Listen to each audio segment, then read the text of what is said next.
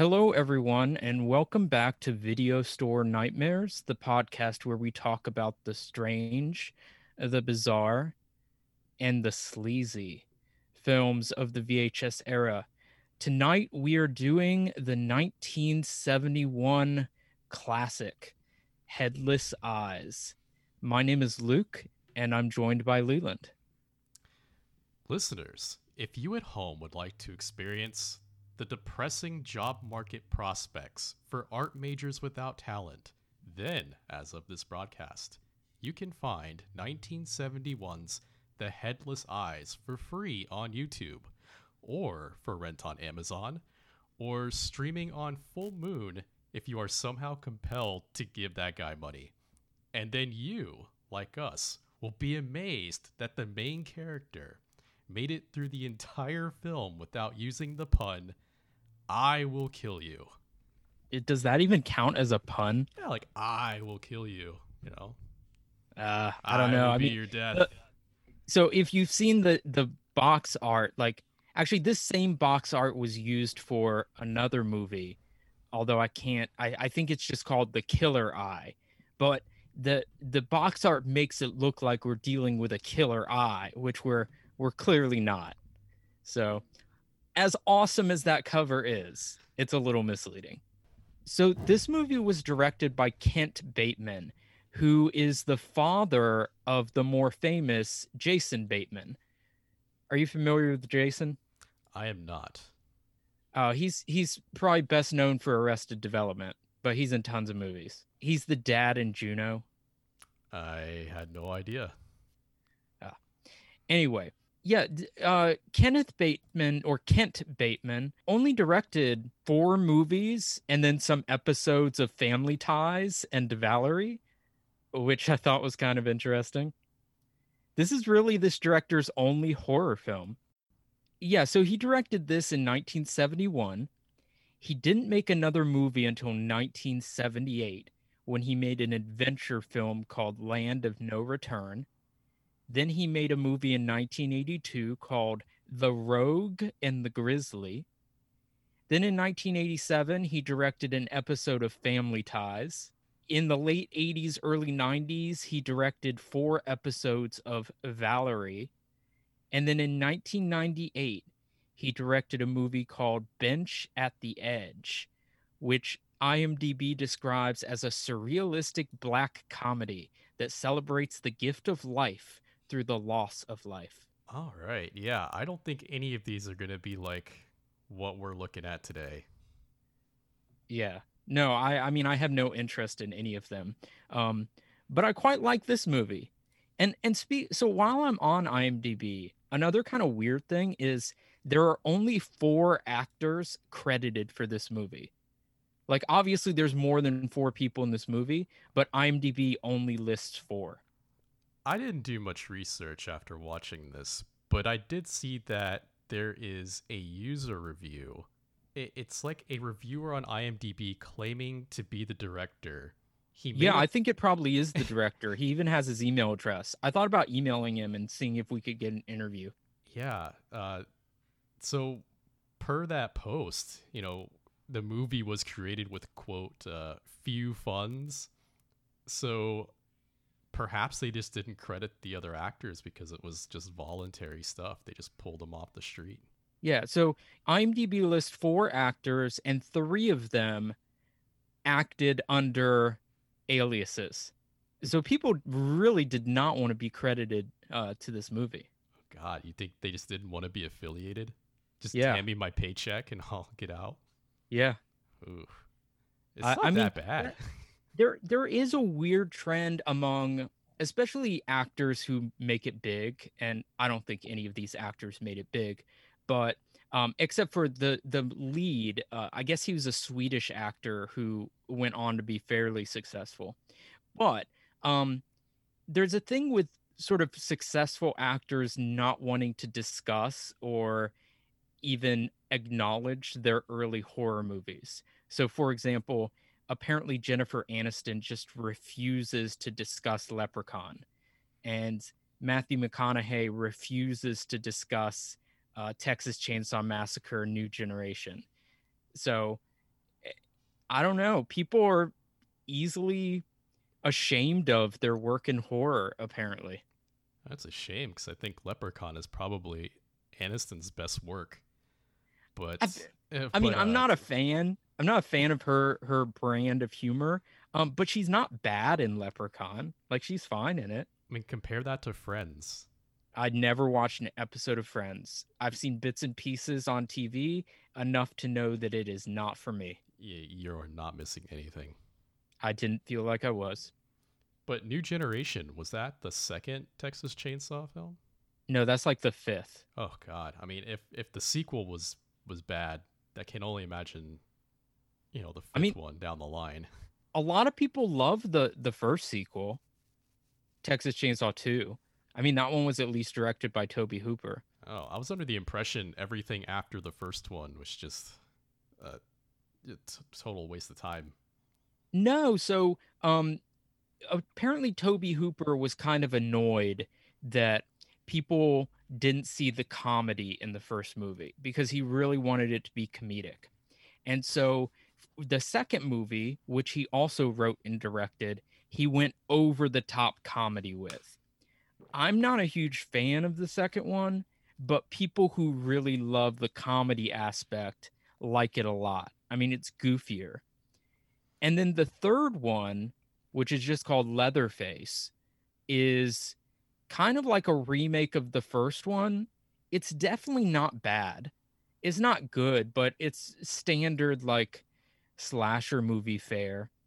And then the Matthew McConaughey one, I can't remember if it's called New Generation or Next Generation, but it's it's really wacky. It's not good, but it's kind of worth seeing just for how bizarre it is.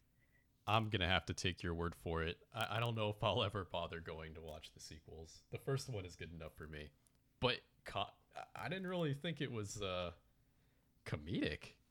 Well, that's why Tobe Hooper made the sequel because he wanted to be acknowledged for his gifts of comedy. Ha, see how this guy dropped after getting whacked with the sledgehammer? Classic. Well, like the second one, for example, stars Dennis Hopper and he's doing his over the top crazy thing. And there's a scene where he fights Leatherface with two chainsaws, like one in either hand and Leatherface has this super long chainsaw. Um, so it's just stuff like that, like really goofy, sort of over the top. There's a scene where Leatherface tries to seduce the main character, and he like puts a skin mask on her so they can be like Leatherfaces together. Yeah, you're not selling this. I'm not a fan of it, but people really do love that movie. Like I I know plenty of people who think that's the best one. I do like Dennis Hopper, but I don't think I'm willing to put up with that. yeah, he's good in the movie, but I, I the movie's not bad. It's just not my thing. But anyway, back to the headless eyes. So one other thing that I thought was interesting before we get into this is this movie was rated X and I read a review online. I don't know how accurate this is, but they said that the X rating was unofficial and self imposed. And I'm wondering why you would self impose an X rating. I wasn't aware you could self impose a rating. I thought you had to go before a committee. Well, you do if you want to get your film distributed in like normal theaters, right? But I think that the uh, my wizard videotape says that this was quote too gory for the silver screen and it, it, that it was straight to video. But i actually think it did play in like some grindhouses and some drive-ins but it did not get a normal theatrical release. And i think that that's probably partially because it was not officially rated. I'm just wondering what the motivation would be to impose an unofficial rating. Most movies that come out without MPAA approval just come out as unrated. I mean, maybe they the uh, distributors were so afraid that this movie would undersell that they decided to go for like an advertising gambit. you know, just say, "Hey, this movie's crazy, guys. Give us give, give us ticket money." I mean, I think that helped once it came out on video, but I don't think that would have helped in 1971. I think it would have really hindered it. Maybe the X rating was uh, imposed later. I know it was on uh, the UK's Video Nasties list, which I, was like their list of banned films. I see. Maybe so it's kind of notorious for that. maybe the trailer will reveal something. All right. So before we get to the trailer, like who, if anyone, would you recommend this movie to, Leland? I think this film is probably a definite watch for anyone who's interested in low budget 70s crazy murder filth. But I don't think this has broad appeal. You can't just really recommend this to anybody. Yeah, if you're a fan of Abel Ferrara films, and he made he made the original Driller Killer, he made the original Bad Lieutenant, um, he made MS45.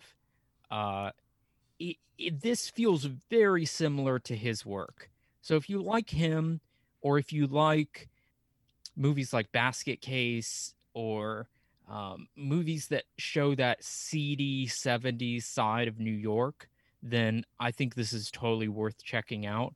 I, I think it's worth checking out for the atmosphere alone and the musical score, which we will talk about.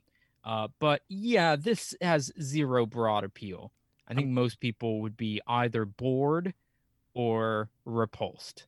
By I'm. I'm glad you brought brought that up though, because I was getting Bad Lieutenant vibes from this. I haven't seen his other films, just that one. Uh, it's worth it, Driller Killer and um, MS45 are both worth seeing. Nothing else is jumping to the forefront of my mind, but I might be missing some. That said, I liked this movie way more than I thought I would. I, I thought it was going to be a lot slower. No, I actually. So last week I was like, I was saying that this would be a bad one, and I've always liked this movie, but on my careful watch this time, I had more respect for it than I previously had. Especially for the budget. Yeah. So we're getting into a, rev- a review now. Let's play the trailer and then we'll go through the plot.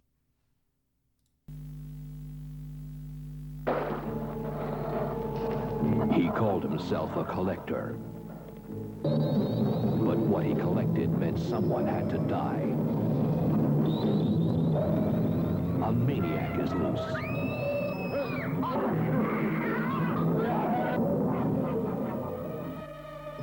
Obsessed by an uncontrollable urge to kill. He's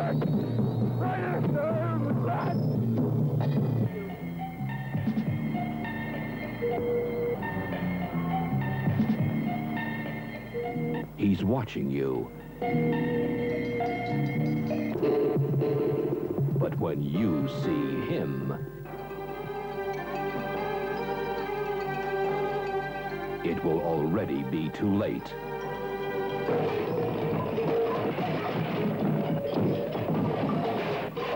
Run and he will catch you. Hide and he will find you.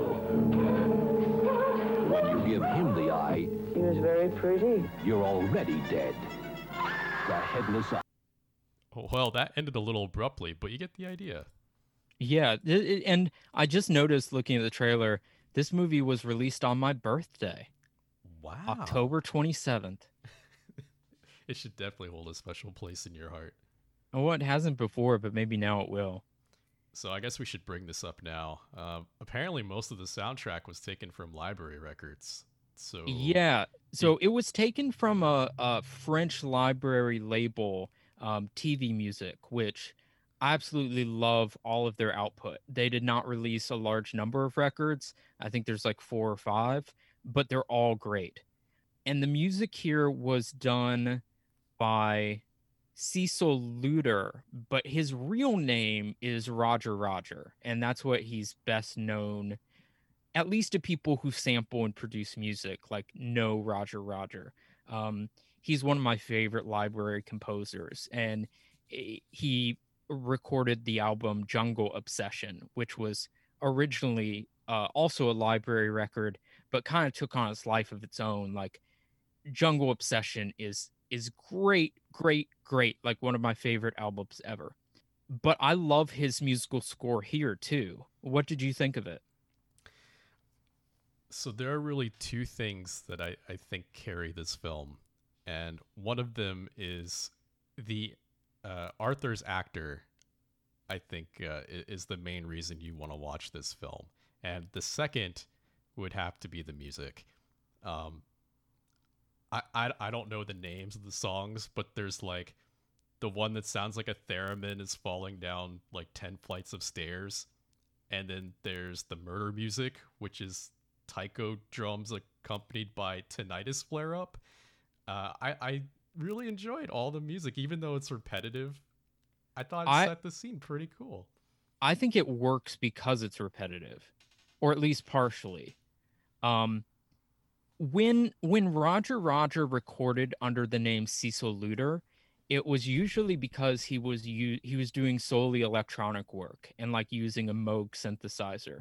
But he's obviously using more here.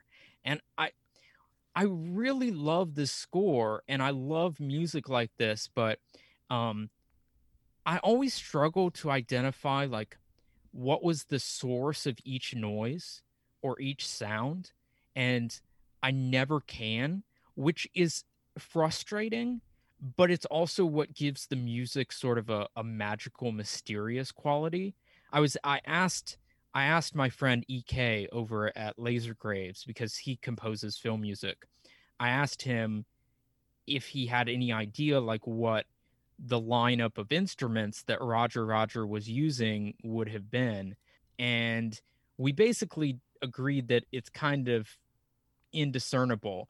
You know, he pointed out that Roger Roger was using instruments like marimbas and harpsichords and also drum machines um, during this time, but mainly just a blend of analog instruments and analog synth. And the, you know, a lot of times these recording techniques were off the cuff. They were just noodling with knobs and buttons, and they weren't necessarily anything that could be reproduced.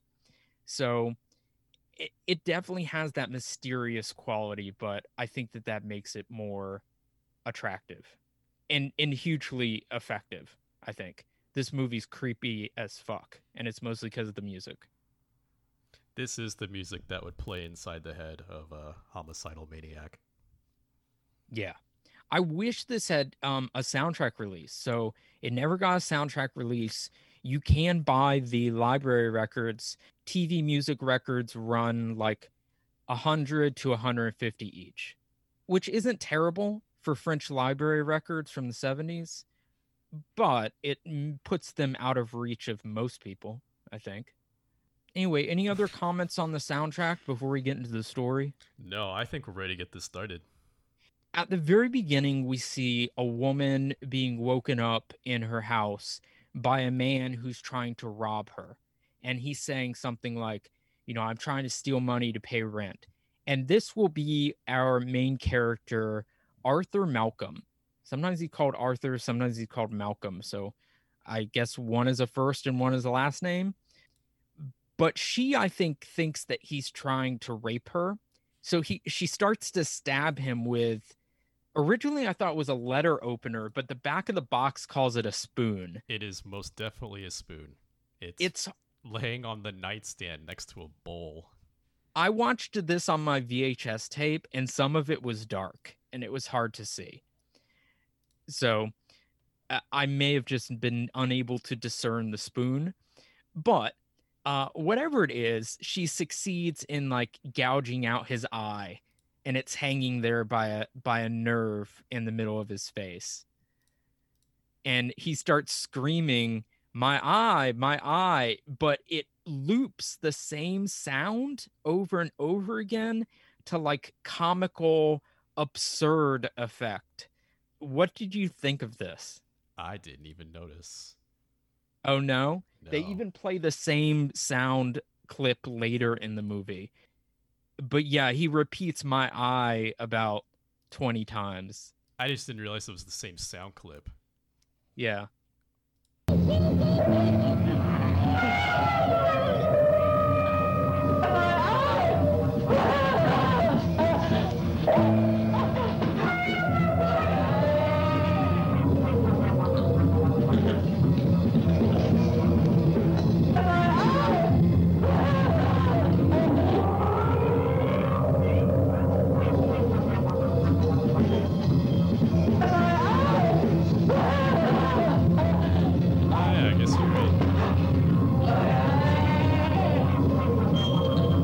I totally missed that. Uh, I didn't. I thought that was the most irritating thing in the movie. Oh man, I mean, I do feel like there was a missed, like a missed opportunity with this scene where they could have had like half the screen looking at the crowd and then the other half just pitifully looking at the asphalt. Well, no, we. I think that that might have been a, a little advanced filmmaking technique for these guys at this time. Uh, but we do manage to see the crowd that's standing over him, but it's filtered red, so it looks like there's blood in his eyes. So we flash forward and we see the same guy. He's cleaning an eyeball with a scalpel and smoking, and it seems like the smoke would ruin the eye, but oh well, I guess. People smoked doing everything then. Well, he has Um, a technique. Don't knock it. Yeah, so he maybe it gives it that authentic coloring. But he's wearing an eye patch over his the eye that got gouged in the opening scene. And we see that he has a mobile hanging from the ceiling that's made of eyes. And they all appear to be real. Like I think the eyes are done pretty well in this movie. I think for the most part, when it gets to the actual artwork, like uh, that he has in his storefront, it looks like a bunch of Muppet eyes stuck in epoxy. Yeah, it kind of does. Um, it's a little silly, but I mean, this movie's a weird um meeting place between silly and disturbing. I mean, how expensive are cow eyeballs, right? That's just what I imagined all these were. Oh, I have no idea. But granted, the the picture on my VHS might have been darker than like current copies. I've never watched the DVD or Blu-ray of this film, but I imagine that no matter no matter what medium you look at it in, it looks grimy as fuck. Like it this movie looks dirty to watch, right? Like the film was developed in a gutter.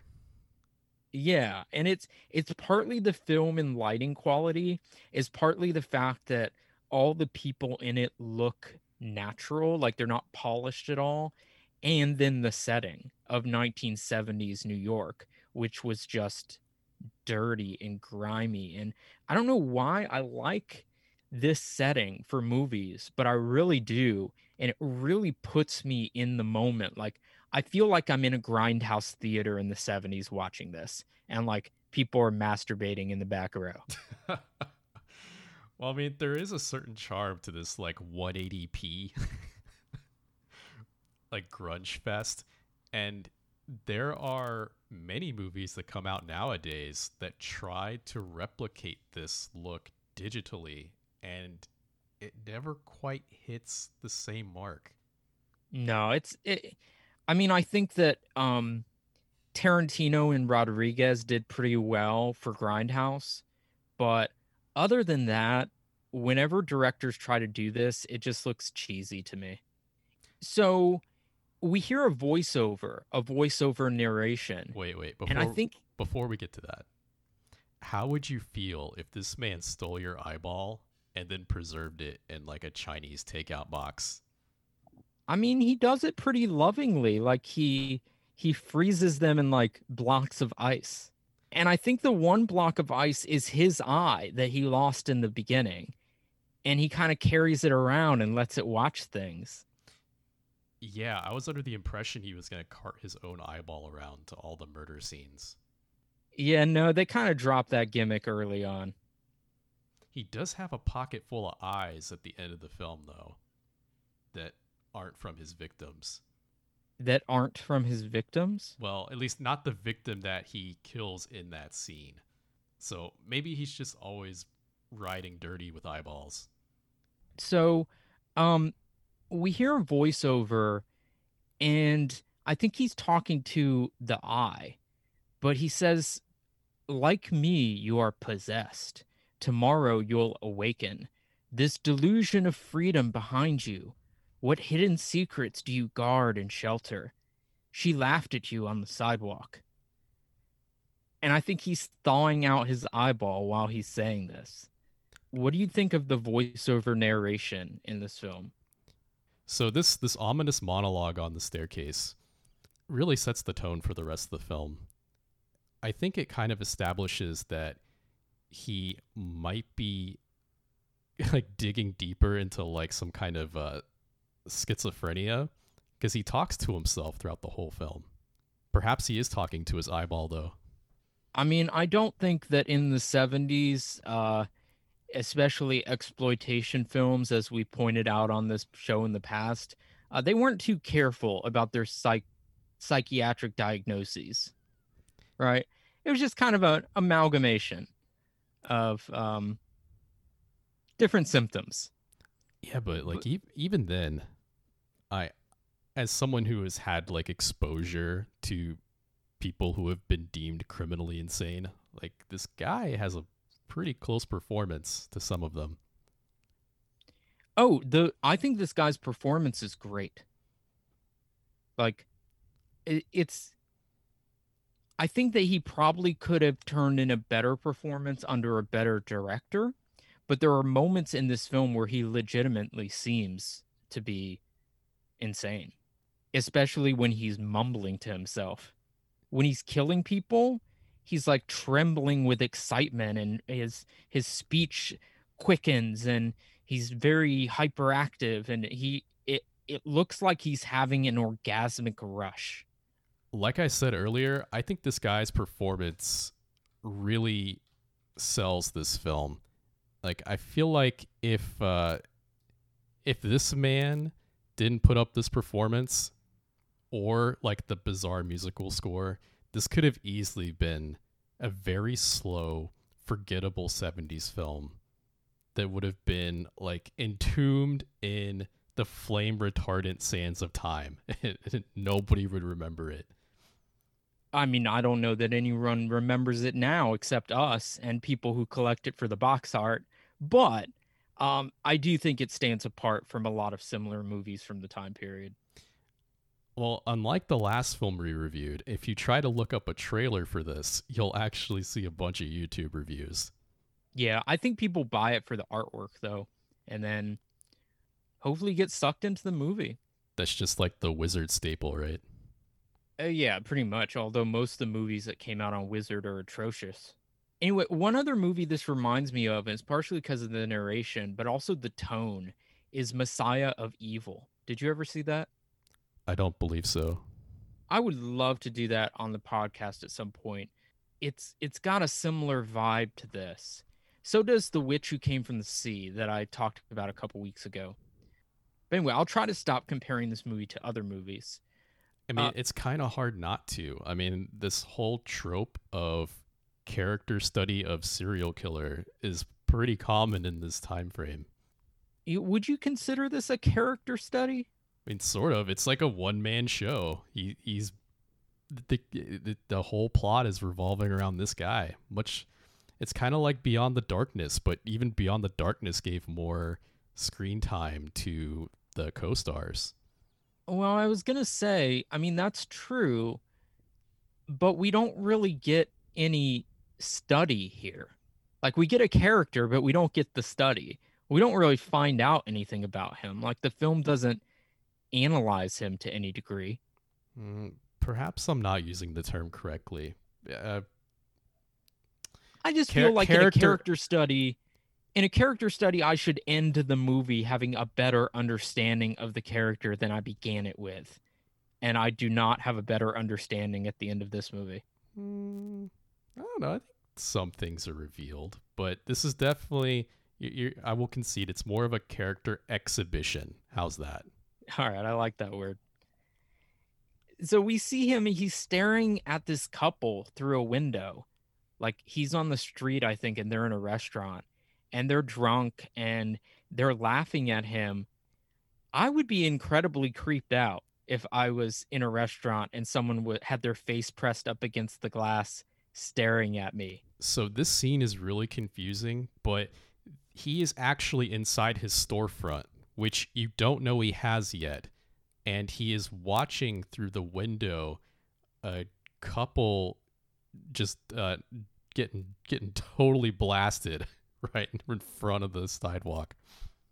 okay see i thought he was on the street and they were inside No, it but it, it took me a minute to get it reverse? too. Because I was like, where is he right now? It's because he lives in an apartment above the store. But they haven't established he owns a store yet. no it takes a really long time to establish that So, as the couple is walking home, he follows them and he knocks on their door and they invite him in. Who would do this? Hey, They're like, "Oh, honey. yeah, come on in. hey, honey, it's the peeping Tom from down the street. Yeah, Yeah. That's, that's pretty much what she says. She says, It's our friend from the window. I, I feel like movies like this are responsible for creating that that subculture of only murderers knock on the door without texting. And, and then I guess maybe Uber Eats, they knock sometimes. But like, yeah, don't answer the door because this guy is there. I mean, I think that was especially true of this time period in New York. Like, people were terrified of crime during this period. It ain't even the 80s yet, man. That's when violent crime skyrocketed. No, that- violent crime was bad in the 70s. Did you see this movie? Like look at the look at the setting. I'm not saying it was good, but it was worse than the 80s. Thanks to cocaine Mm. and unemployment. What year was what year was The Son of Sam? Mm, think, didn't you just watch a documentary on that? Yeah, but I just don't remember the year. That was the late 70s. But anyway, what I was going to say is in that documentary they do a really good job of showing like how terrified people were at the time of crime and it was pre-80s. But this is this is earlier. So, um eh, regardless, they they just invite him in and of course, he kills them immediately.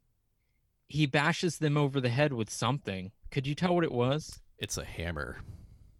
All right, yeah, he that was the claw side. that was blurry on my screen too. So there's this brutal hammer murder, and then he helps himself to their wine and he sits down and he just stares at their dead bodies. I think this was really uh, quite an effective scene in the same way that Henry Portrait of Serial Killer is, right? It's like just an unflinching, non judgmental, but also unexplained look into violent crime. It's not that gory though. I mean, for this to be on a video nasty list and like on the front of the VHS it says too gory for the silver screen, like it's not that bad. No, these guys basically have uh, Smuckers like preservatives rolling down their face. But it feels dirtier, right? Like there's not a lot of on-screen blood, but it's kind of like Texas Chainsaw where you feel like you've seen something really gory. I'm telling you, man, the distributors slipped someone some money to make it seem like this movie was way worse than it was. Well, apparently, I read an interview with the director where he said that the one of the producers on the film went and directed additional gore after he had finished the movie because the distributors didn't think it was violent enough. The Night Killer special. Yeah, exactly. So, um after he has killed these people, he's he's walking down the street and someone walks up to him on the street and asks if he's all right because he's bleeding. And we find out at this point he's a painter because he says that he was painting. But then this woman invites him to her place. She says we could both use a drink. And uh, again like i so we find out that she's like a sex worker But even before or even after I knew that, I was like, would you really just this is all the all the prefacing it took to invite someone home? Like you see a guy on the street with blood on his hands and you invite him home? I refuse to believe people were this trusting in the 70s, but I feel like we've said this before on the podcast. These films really give the impression that it was like free season for for serial killers, open season for serial killers. Yeah, well, they're they're going into her apartment and I like this. She says the um she says something like, "I know it's not the best, but the rent is paid and there's no cockroaches." I thought that was a good bare minimum description.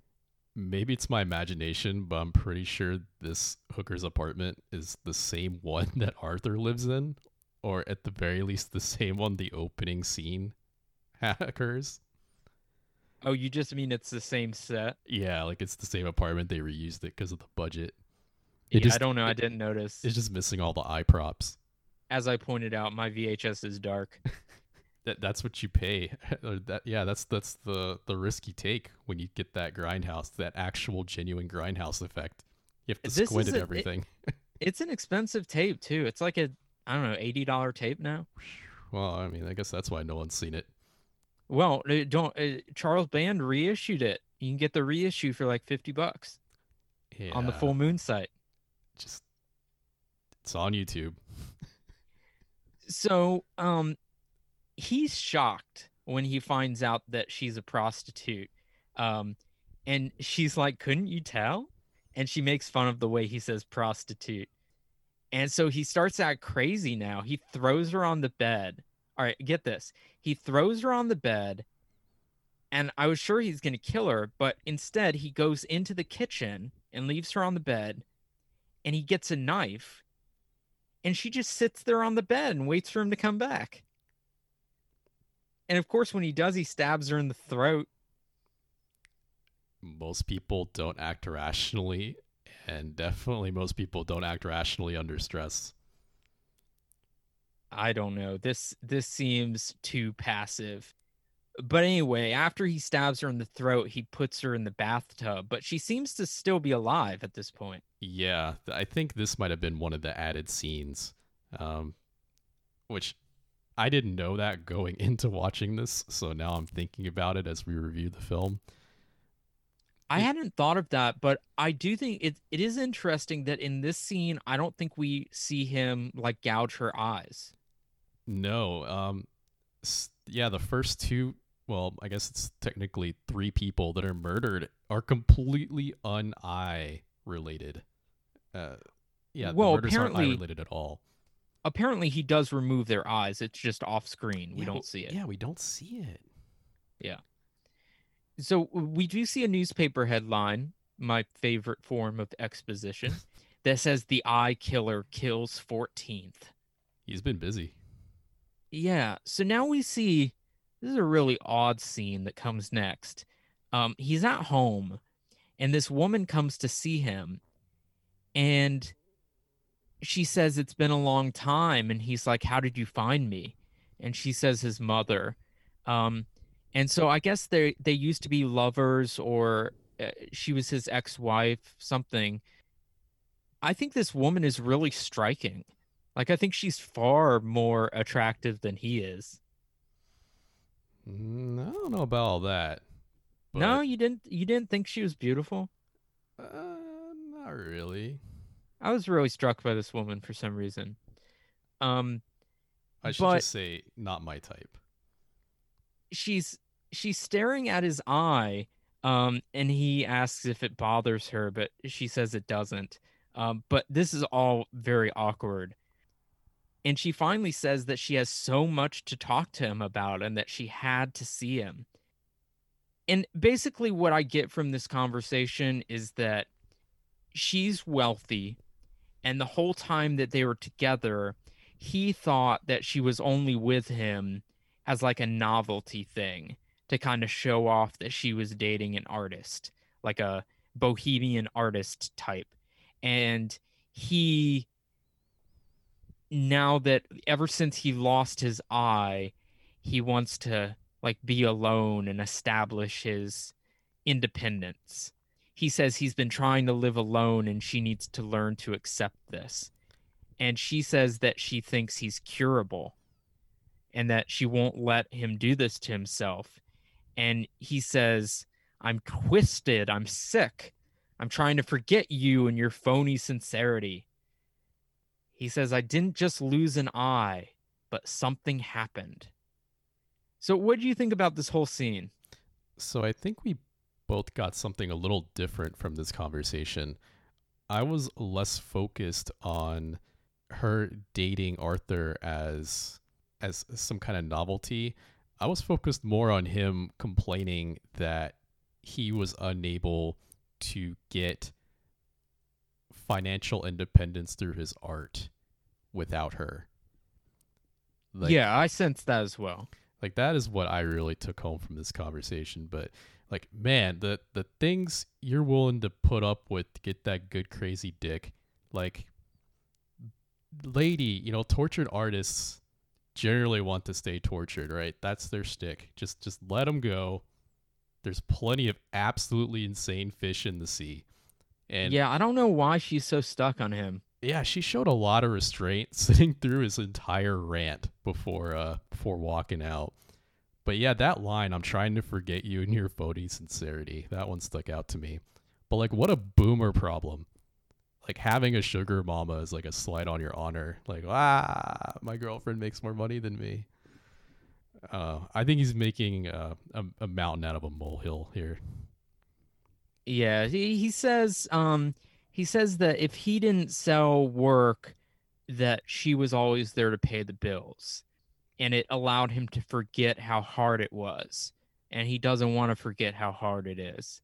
So maybe he feels like the inspiration for his art comes from his misfortune.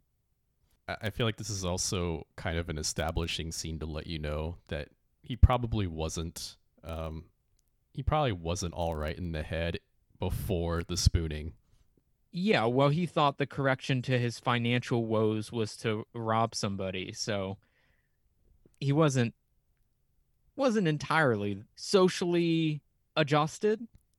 Yeah, but I mean, he's like, "Yo, lady, I gotta pay rent," and she's just like, "Yeah, I gotta pay rent too." Scoop. yeah, uh, one thing one thing I gathered from this scene, this conversation, is that uh, I mean, I noted this already, but he plays crazy really well. Like the ways he talks and the ways he acts are beyond my comprehension, which seems really authentic to me because with people who actually have mental illnesses, often the way they behave is beyond my comprehension.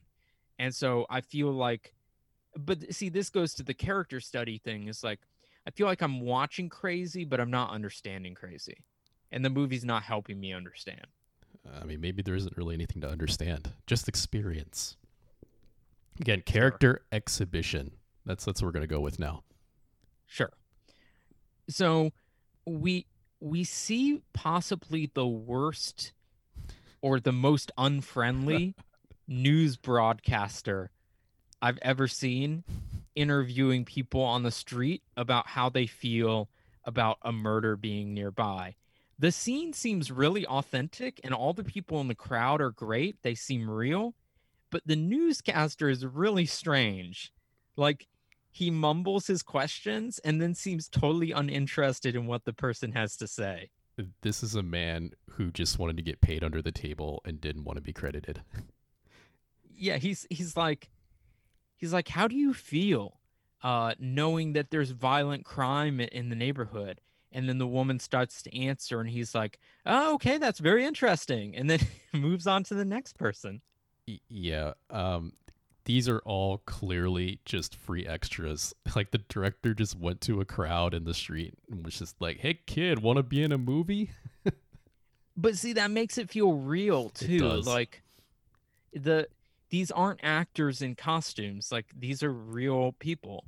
And that gives the movie an authentic feeling which is what makes it creepier and sleazier in a way. But the police detective is there and he's saying that he can't figure out this guy. He leaves no clues. Um, they don't know why he's taking the eyes. He's just a pervert. Oh my god, yeah, I think the quote was like nothing stands out about this guy except, you know, Arthur looks like a deranged homeless guy cosplaying Vincent van Gogh. like This- well and to make it more ironic arthur is there right like he's at the news broadcast he's he's wearing sunglasses over his eye patch but like as you know, that's pretty common for the killer to return to the scene of the crime as a spectator to see, you know, the aftermath of what's going on. Well, especially because in this case, he only had time to gouge out one of her eyes and he needs the other one. Either way, like the law enforcement response to Arthur is probably like the most ridiculous part of the script because here you got like a bunch of eyeball themed murders occurring within the vicinity of a storefront that sells eyeball art with a one-eyed owner and like not a single investigator thinks to check this guy out. No, and I just found it ironic that he was at the he was in the crowd while the police officer was saying there was nothing He's like right behind him. yeah, there was nothing um that stood out about him or something like that. like, hey chief, what what about that that eye patch guy over there? No, we we can't. That's profiling, and uh, we want to avoid getting entangled with uh, violating ADA. Right. So he gets really overwhelmed, and the movie does a good job of showing us that he feels overwhelmed. Like it portrays anxiety really well. Between the music and like there's quick cuts to all these different faces. Um, so it gives the impression of like a large crowd around him. And we see a flashback. And he's up on a roof where someone is hanging their laundry and he starts to corner this woman it's kind of unclear at least it was on my video but i think he uses a clothesline to trip her and she like falls down the side of the roof yeah, she just gets bodied by laundry. It And doesn't he- really make much sense, even if you can see it. no but he it, it's filmed very clumsily if there's a flaw in this movie i think it's the direction I don't think Um, it's that bad, but it is rough in this scene. yeah and so he gouges an eye out but he's interrupted and he runs off which is why he needs the other one we see him walking home like in the present day and there's this woman sitting on the side of the street like rocking back and forth and she just keeps saying i know who did it. I know who did it. I know who did it over and over again and this really freaks him out too and i can see why like i didn't do it and i still would think this woman was freaky. Well, she has no eyes. right. So is the implication that he had something to do with her eye loss? No, I think he's just uh, like, you know, everything he holds sacred is ocular, right? And here is this woman with no eyes. Mm, yes, I think you did do more uh, character study in this film than I did. Uh, but yeah, imagine that casting call where you know film looking for woman with no eyes. We know it wasn't a special effect either. Yeah, I think that's what that's what I mean, this scene kind of startled me too because I wasn't expecting it. So he he starts running crazily through the streets, like leaning against buildings, and he spots his next victim and follows her into her apartment. Like this guy, this guy finds victims rapidly. Again, open season. Yeah, it actually reminds me. So, um, we just started watching the newest true crime documentary on Netflix. What is it called? They've been releasing one true crime um, documentary a month. Um, this one's called Night Stalker, and it's about the murders that happened in California in the mid 1980s. And one thing that's really shocking and kind of scary about it we've only watched the first two episodes, but um, this guy would just like he killed anybody. There was no trend. Like kids, old people, men, women, uh, young people, like n- indiscriminately, and he'd kill like two or three people within the span of a few days. And so it's just impossible to keep up with him or predict him. And this movie's got a degree of that. Yes, um, I was about to mention that. Um, the random nature of his victims is probably is definitely intended for the script. It's it's supposed to be um, like you don't know where he's gonna go next. Right. But in this case, he's following this woman into a building, an office building, and it turns out to be a casting department. Yeah, we hear an agent on the phone and he's like saying he gets too many scripts and they're all terrible and if the guy has something new to send it to him. But he's you know, he he ends this conversation and the woman that Arthur was following who's apparently an actress, she comes in and he's just the first thing he says is let me see your body. And and she starts to strip down, but do you think it's odd that we don't see this scene? Uh, you know, for a movie that prides itself on being rated X, yeah, it is pretty weird. I thought it was weird too. We, in fact, we see no nudity in this film. No, the Um, closest you get is uh, this woman's back in a later scene. Yeah, like I'm not complaining No, I'm not complaining. if we did see nudity in this film, it would be grimy and nasty. Um, because everything in this movie is grimy and nasty. But I just found it odd for an exploitation film that that we don't see this scene. Um, but it's apparently she it's apparent that she did it because we see her like starting to unbutton her shirt and then starting to button it again. Do you think Um, this scene is like meta in any way? Like the the script was written to to illuminate something about the film industry? I don't know. Um, Your your script has to stand out. Well, what if this guy just collected a bunch of eyeballs? Like, yo, okay, I haven't gotten that one yet. Well, the the director also wrote the movie, so this was kind of like a one man project. Hmm. But I like what the agent says. Um, the actress says that she was in one film, but it didn't get a release, and he says, "I've got a part for you in my film, and it will get released." Oh, do you think there was like ulterior motive there? No, but he says it in a way that sounds like there is, which is what makes it funny to me. Hmm.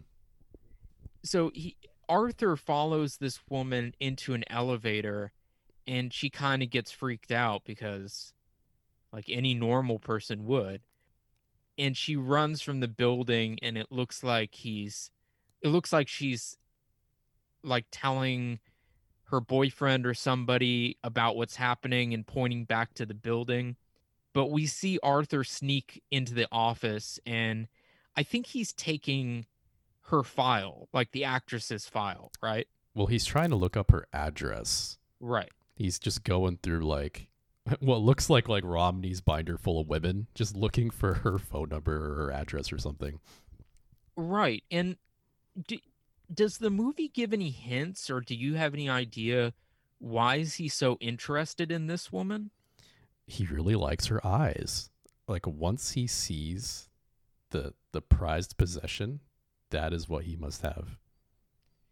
Cuz it every other murder in the movie it feels kind of arbitrary and like ad hoc, but this one is certainly planned. I'm surprised she even survived to leave the elevator. I thought the doors were going to open and sh- bam, no eyes. yeah, I don't that would have been a little too Hollywood stylish for this film. He's interrupted by the secretary. And this scene is surprisingly suspenseful where he's trying to hide and she catches him.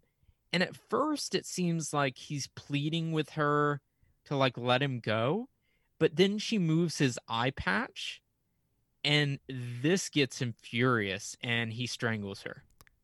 Yeah, I don't know if he would have let her go, but that you, you do not touch the eye patch.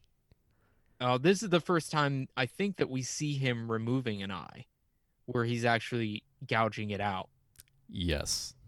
We don't actually see that much of it though, but we do see his facial expressions, and he keeps whispering to himself and like shaking, and he looks kind of orgasmic, as I said earlier. Like this is where I really feel like this actor is all in. For sure. We see him holding the eyeballs and he keeps saying, I think he's saying, you'll never have to worry again. He's talking to the eyeballs. All right. What, He's- what he's- do eyeballs worry about? He's liberated them from this accursed mortal body, and now he's going to take them home and take care of them in his own special little way by freezing them inside a lo mein container and then putting them in artwork. Yes, exactly. So next we get introduced to one of the the odder characters in this film or the oddest subplot. Uh, this woman shows up in his store or his art gallery and she's saying, you know, I, I admire your work. I really love your work. But he tells her that the store is closed. And for some reason, this is really traumatic for him and we start to hear the my eye scream from the beginning of the movie and the movie kind of d- derails into surrealism for a while we see him running down the street with his arms in the air crazily and uh, crazily and it, it, my eye is playing um, on the soundtrack along with i like your work and it like creates a cacophony of sound where the two are just overlapping Yeah, I mean, I think this is right after he got back to his apartment with one of the eyes. So he's probably in an emotionally heightened state right now. But I lo- I loved this scene where he's like r- frolicking through the city in like hysterics, Like- Mhm. rubbing all over the church doors. I kind of wanted to like put all of these scenes where he's doing this together and then overlay it with like the Sex in the City theme.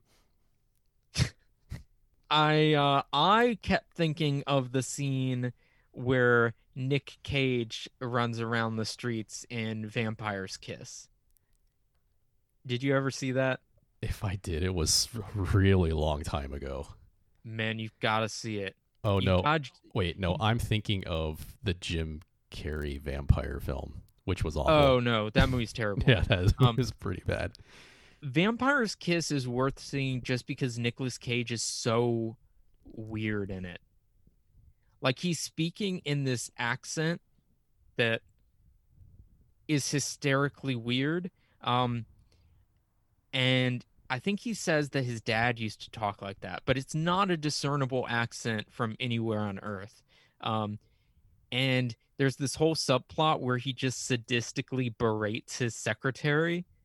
And it, it's really funny that the movie is worth seeing but there's a scene almost exactly like this where Nicolas Cage is running around the city screaming that he's a vampire. And I'd swear it's lifted from this movie. Um we see him reading a letter that the woman from the shop left for him but I couldn't see what the letter said on my screen could you Okay, so I can I can read it out for you. Um, Dear whoever you are, this will probably sound a little forward and presumptuous, but I something something something something something art student, but I think your work is unique, something real neat. May I come in uh, or something something uh, I can come in, can we talk? Signed, a friend. oh yeah so I could see none of that on my copy Yeah, well, I mean, I watched this on YouTube, so it was a little, a little bit scaled up. It probably would be the same if you watched it um, streaming, but yeah, on like a VHS, there's no way. Yeah, I imagine the YouTube one was taken from a DVD. He sneaks into the graveyard and starts digging out this corpse's eye. Is this the woman that he wasn't able to get the second eye from? And that's why he's here? This is the roof woman, and right. although I'm pretty sure morticians remove eyes prior to burial, I'm gonna allow this scene. Yeah, I I frankly have no idea. I mean, maybe that's only if it's an open casket. I mean, it. And now because the eyes will rot in the head. So, I mean, yeah, okay. If you're just putting them straight in the ground, then I'm sure there's like protocol for skipping some steps. But I'd imagine this woman had a family. It, okay, look, it's this is still her having eyes is still more believable than the fact that this guy somehow hasn't been caught yet by law enforcement. All right, so we'll stop worrying about it then and move on. Speaking um, of, yeah, so uh, this off-duty cop catches him in the act, and he Arthur says something like, "I'm, you know, I'm twisted," and the cop says, "Well, you just twisted me into a, into a promotion."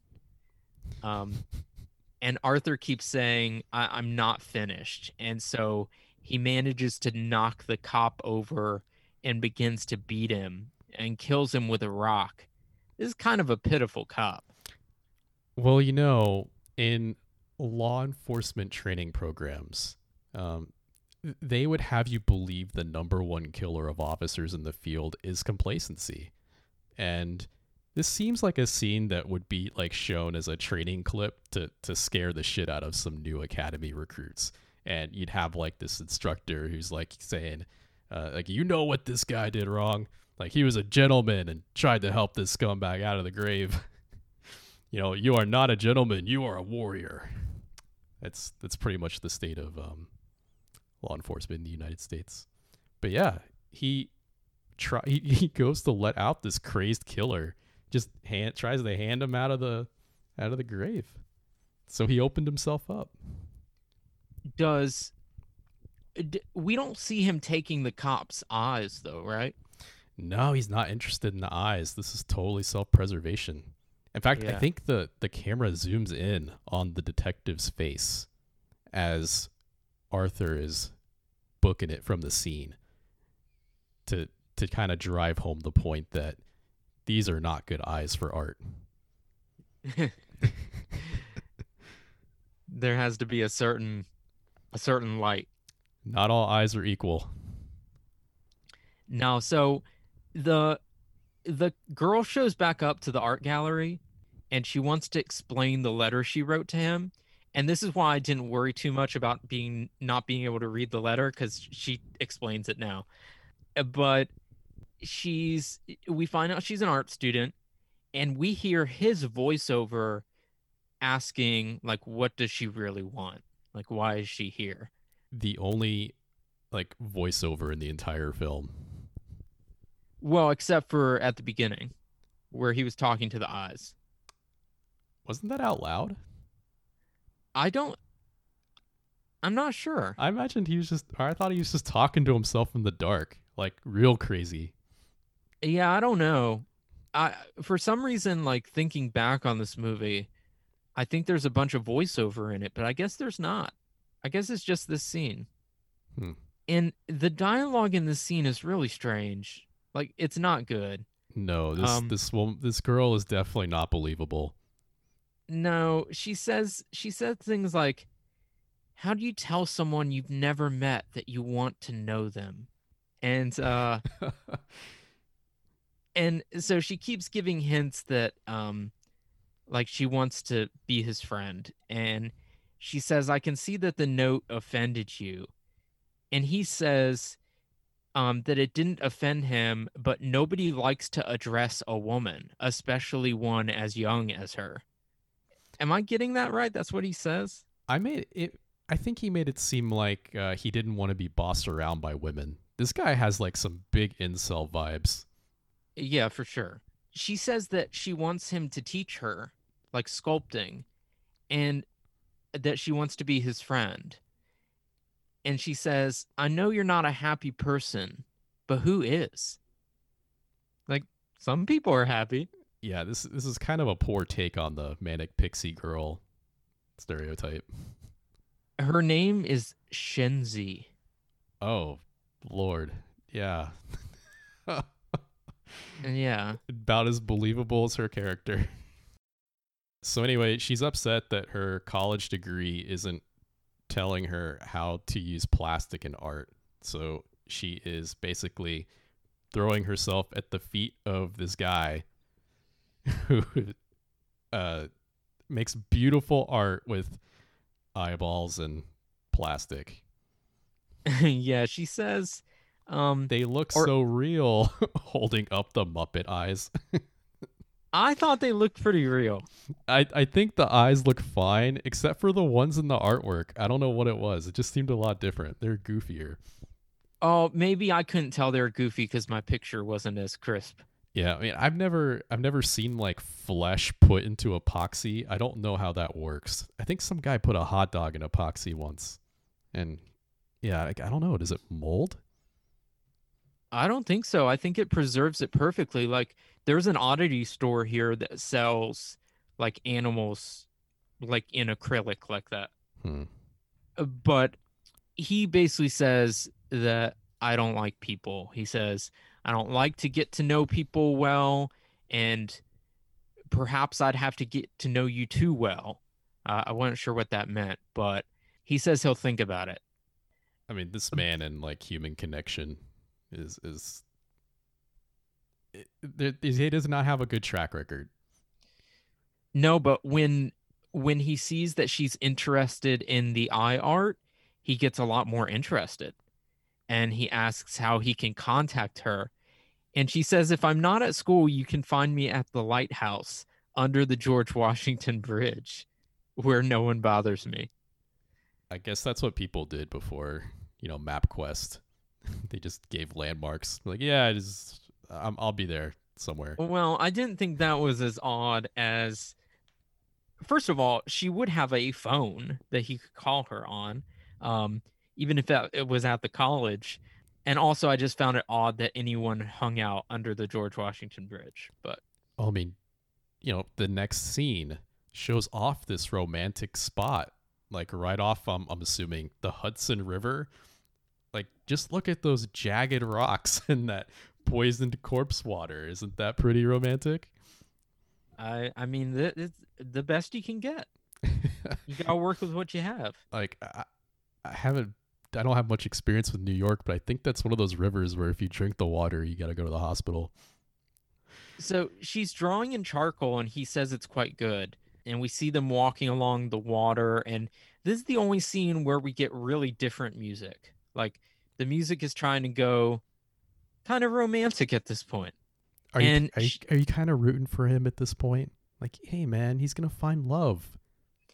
You know, I wasn't um I wasn't in this viewing, but the last time I watched this, I remembered being like more on his side.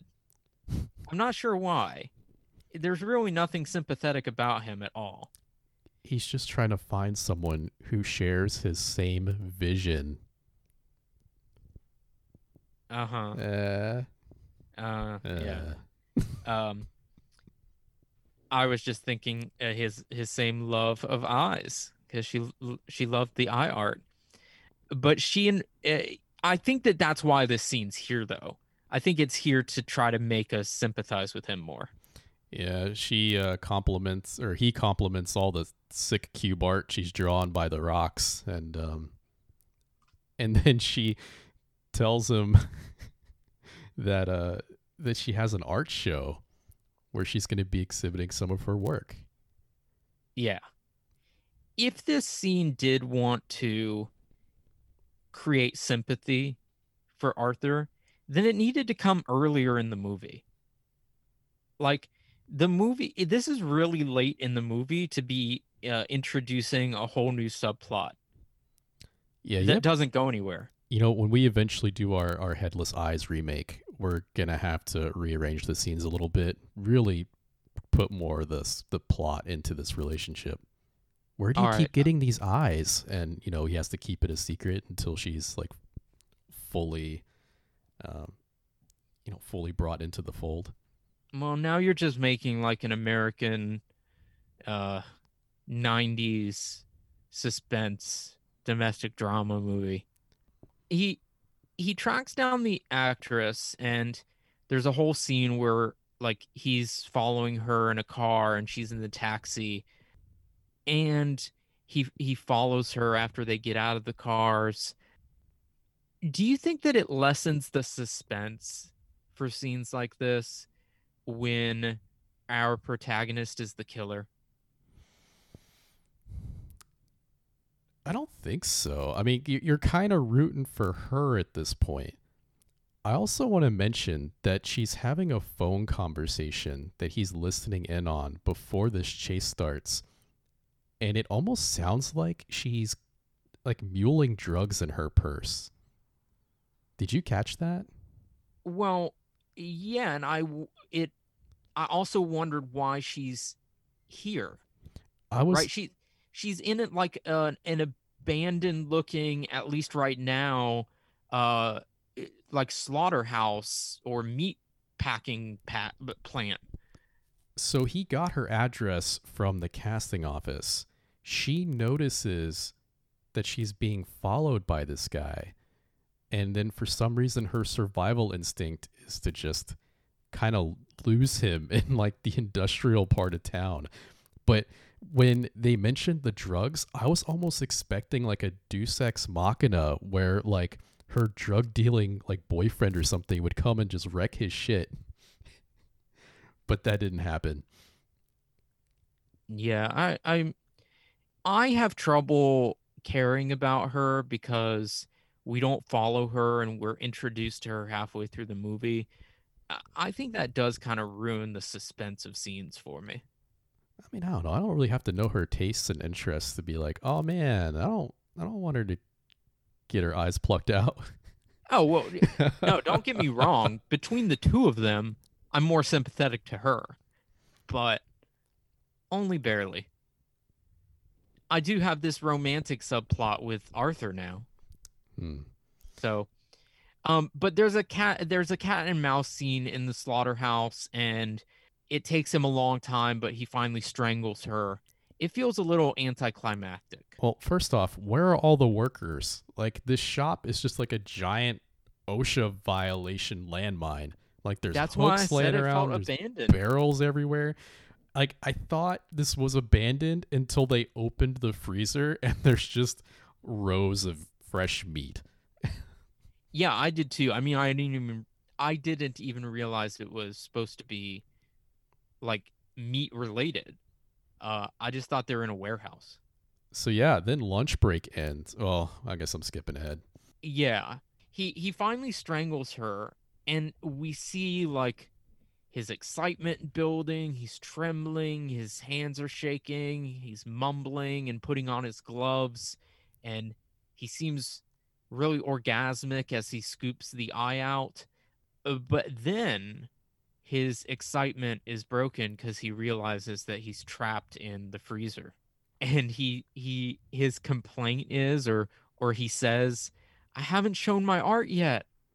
And in the end, he becomes as frozen and preserved as his freaky eye art. Yeah, but before before he freezes, we get a bunch of panicked close-ups on all the dead cow eyes. I thought this was incredibly creepy and effective. Hmm I am a little conflicted though because it's a pretty weak ending from a narrative standpoint, but it actually seems very plausible that this guy would like accidentally kill himself by like locking himself in a freezer. Yeah, I don't think the the ending is conceptually um abrupt, but I think the way the movie is made makes it feel abrupt. Like I think it's a directing and maybe writing problem, not a story problem. Like I wonder if this was the intended script or if they had to change things up because of um you know cost measures.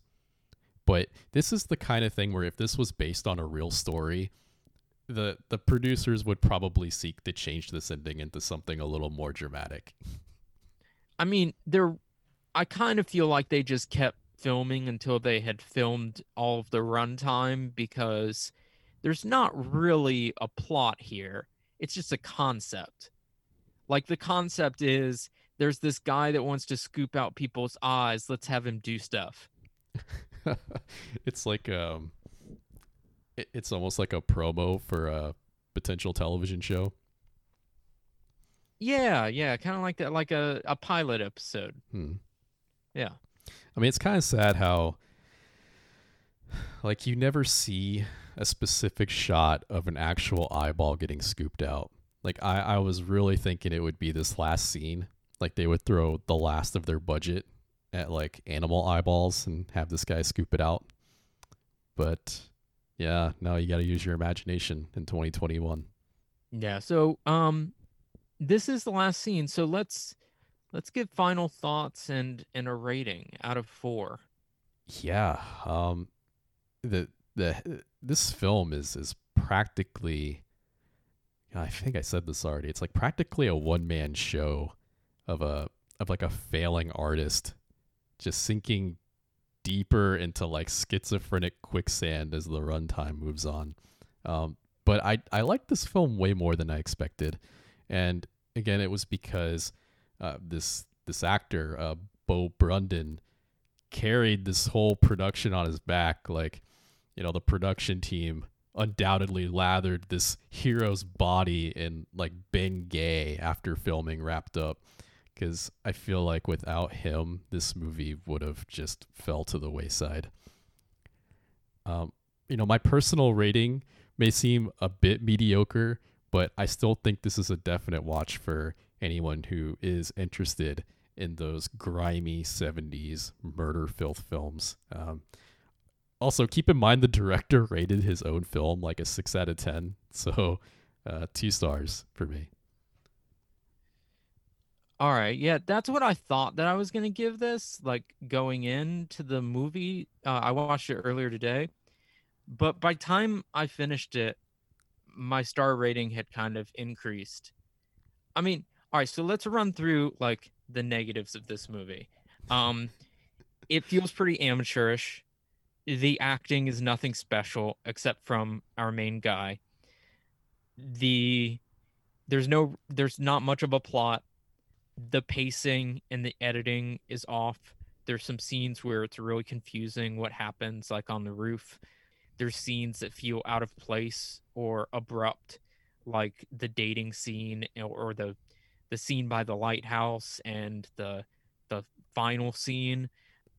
But with all that said, great music, incredible musical score, lifted from library records by Roger Roger, like wonderful experimental, dark experimental music.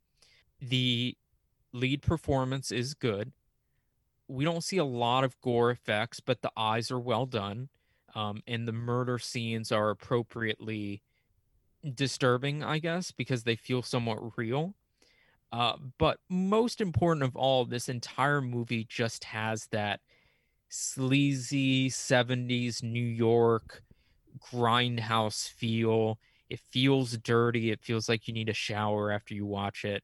And anything that does that well at putting me in a specific time and place and making me feel like I'm there, like that's not easy to do.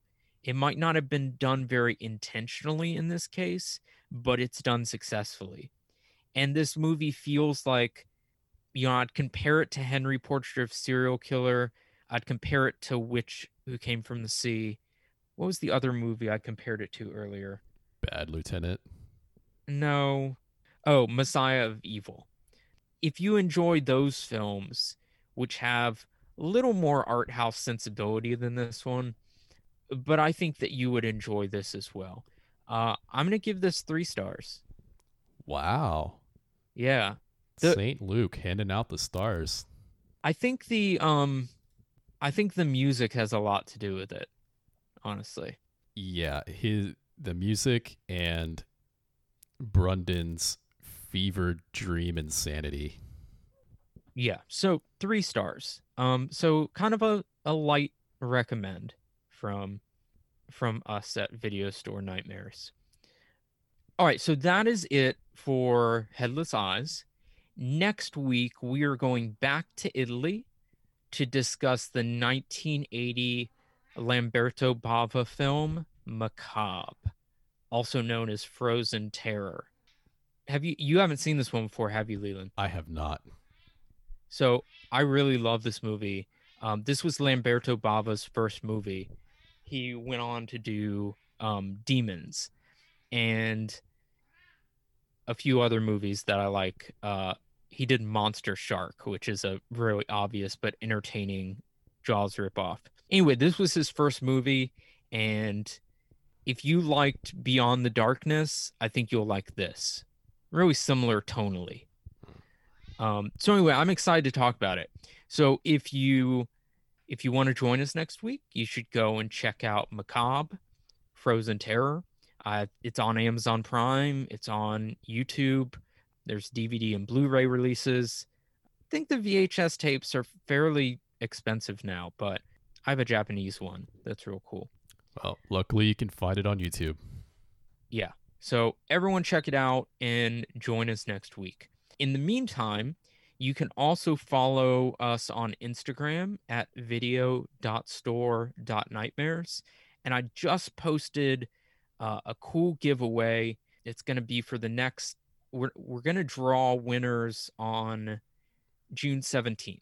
So you got about a week from the posting of this episode to do it. All you have to do is follow us on Instagram, uh, reshare the image and you'll be entered. There's some great VHS tapes, some really rare, obscure stuff. There's um, some magazines, like some old Fangorias and stuff. Uh, there's um, a few DVDs. So, yeah, you should you should hit us up there, and uh, you have a chance to win. All right, um, Leland, any last words? Thank you for your continued support and good luck on the giveaway. All right, awesome. So we will see everybody next week for Macabre. Until then, have a good one. Bye.